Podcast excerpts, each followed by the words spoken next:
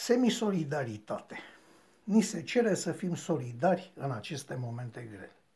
Ni se cere și ni se pare normal.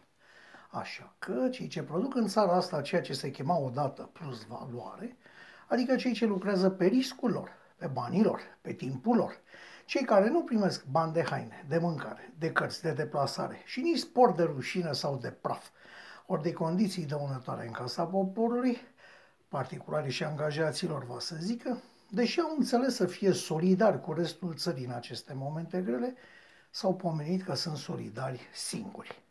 Angajații statului sunt solidari între ei și, chiar dacă stau acasă, iau salariile întregi. Dacă ar fi printr-o minune băgați în șomaș tehnic, chiar și atunci ar primi 75% din salariu și nu ca privatul, 75% din salariu, dar nu mai mult decât din salariul mediu pe economie. Beneficiarii de pensii speciale se bucură de numărul mare de amenzi aplicate de polițiști, fiind astfel convinși că zecile de mii de euro vor continua să le intre în conturi. Parlamentarii nu se obosă să dea măcar un leu pentru amărți și din teama de a nu rămâne fără veniturile care îi îngrașă, se pregătesc să spună nu prelungirii stării de urgență, gândind că dacă mor câteva sute sau mii de români, nu e o tragedie. Dar dacă ei nu beneficiază în continuare de prerogativele lor nerușinate, este tragic. Nici ce cere n-am auzit să fi donat un bănuț din multiplele lui pensii speciale au de serviciu unei cauze medicale sau umanitare a momentului. În altă ordine de idei, crezându-se subtili, PSDI, prin instrumentul numit antenele lui Voiculescu, l-au băgat în față pe un fin intelectual român, o persoană cu o gândire avangardistă, un bărbat care nu este departe de Nobelul pentru literatură, economie și politică, un geniu ancorat în sinergia faptelor, adică pe bătăușul Ghiță Daniel cel rătăcit în meandrele concretului. Ei bine, după mulți pum și picioare în cap, care au zdruncinat puținul creier pe care trebuie călare cineva ca să se ducă de bună voie să fie martelat, numitul Ghiță, numai mare de altfel, a constatat că nu-l poate suferi pe străinul Iohannis.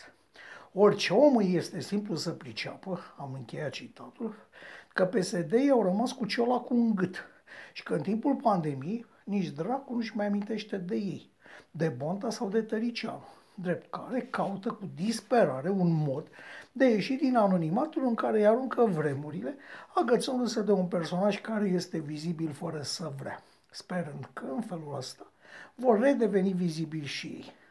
De aici și până la a-l face pe zisul Ghiță, purtător de cuvânt al nemulțumirii păseriste, calea a fost scurtă, însă de aici și până la a explica unui Ghiță că străin înseamnă altceva decât ce au scris alții în locul lui, calea este mult mai lungă, imposibilă chiar, pentru că nu m-aș mira ca bruta fără minte să nu înțeleagă subtilitățile cetățeniei și etniei. Revenind însă la ce ne doare, vedem că semisolidaritatea lucrează din plin. Particularii sale cu toate ponoasele, cu toate dările, cu toate tăierile salariale, în timp ce bugetarii de la toate nivelurile își văd bine mersi de viață, având grijă maximă să spolieze partea productivă a națiunii, singura de altfel, și tot singura care va plăti datoriile făcute pentru creșterea veniturilor cui trebuie. Sunt convins că la sfârșitul acestei perioade sinistre, Șefii sindicaților de la stat vor obține pentru oamenilor sporuri de plictiseală datorată izolării. Vrem, nu vrem, soluția rămâne tot ieșitul cu furca și toporul electoral.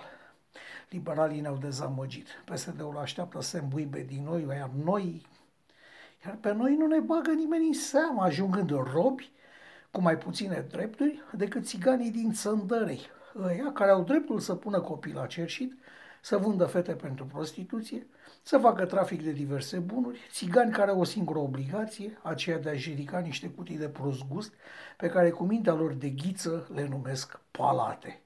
Așadar, îi luăm cu furcile sau ne iau ei cu CCR-ul?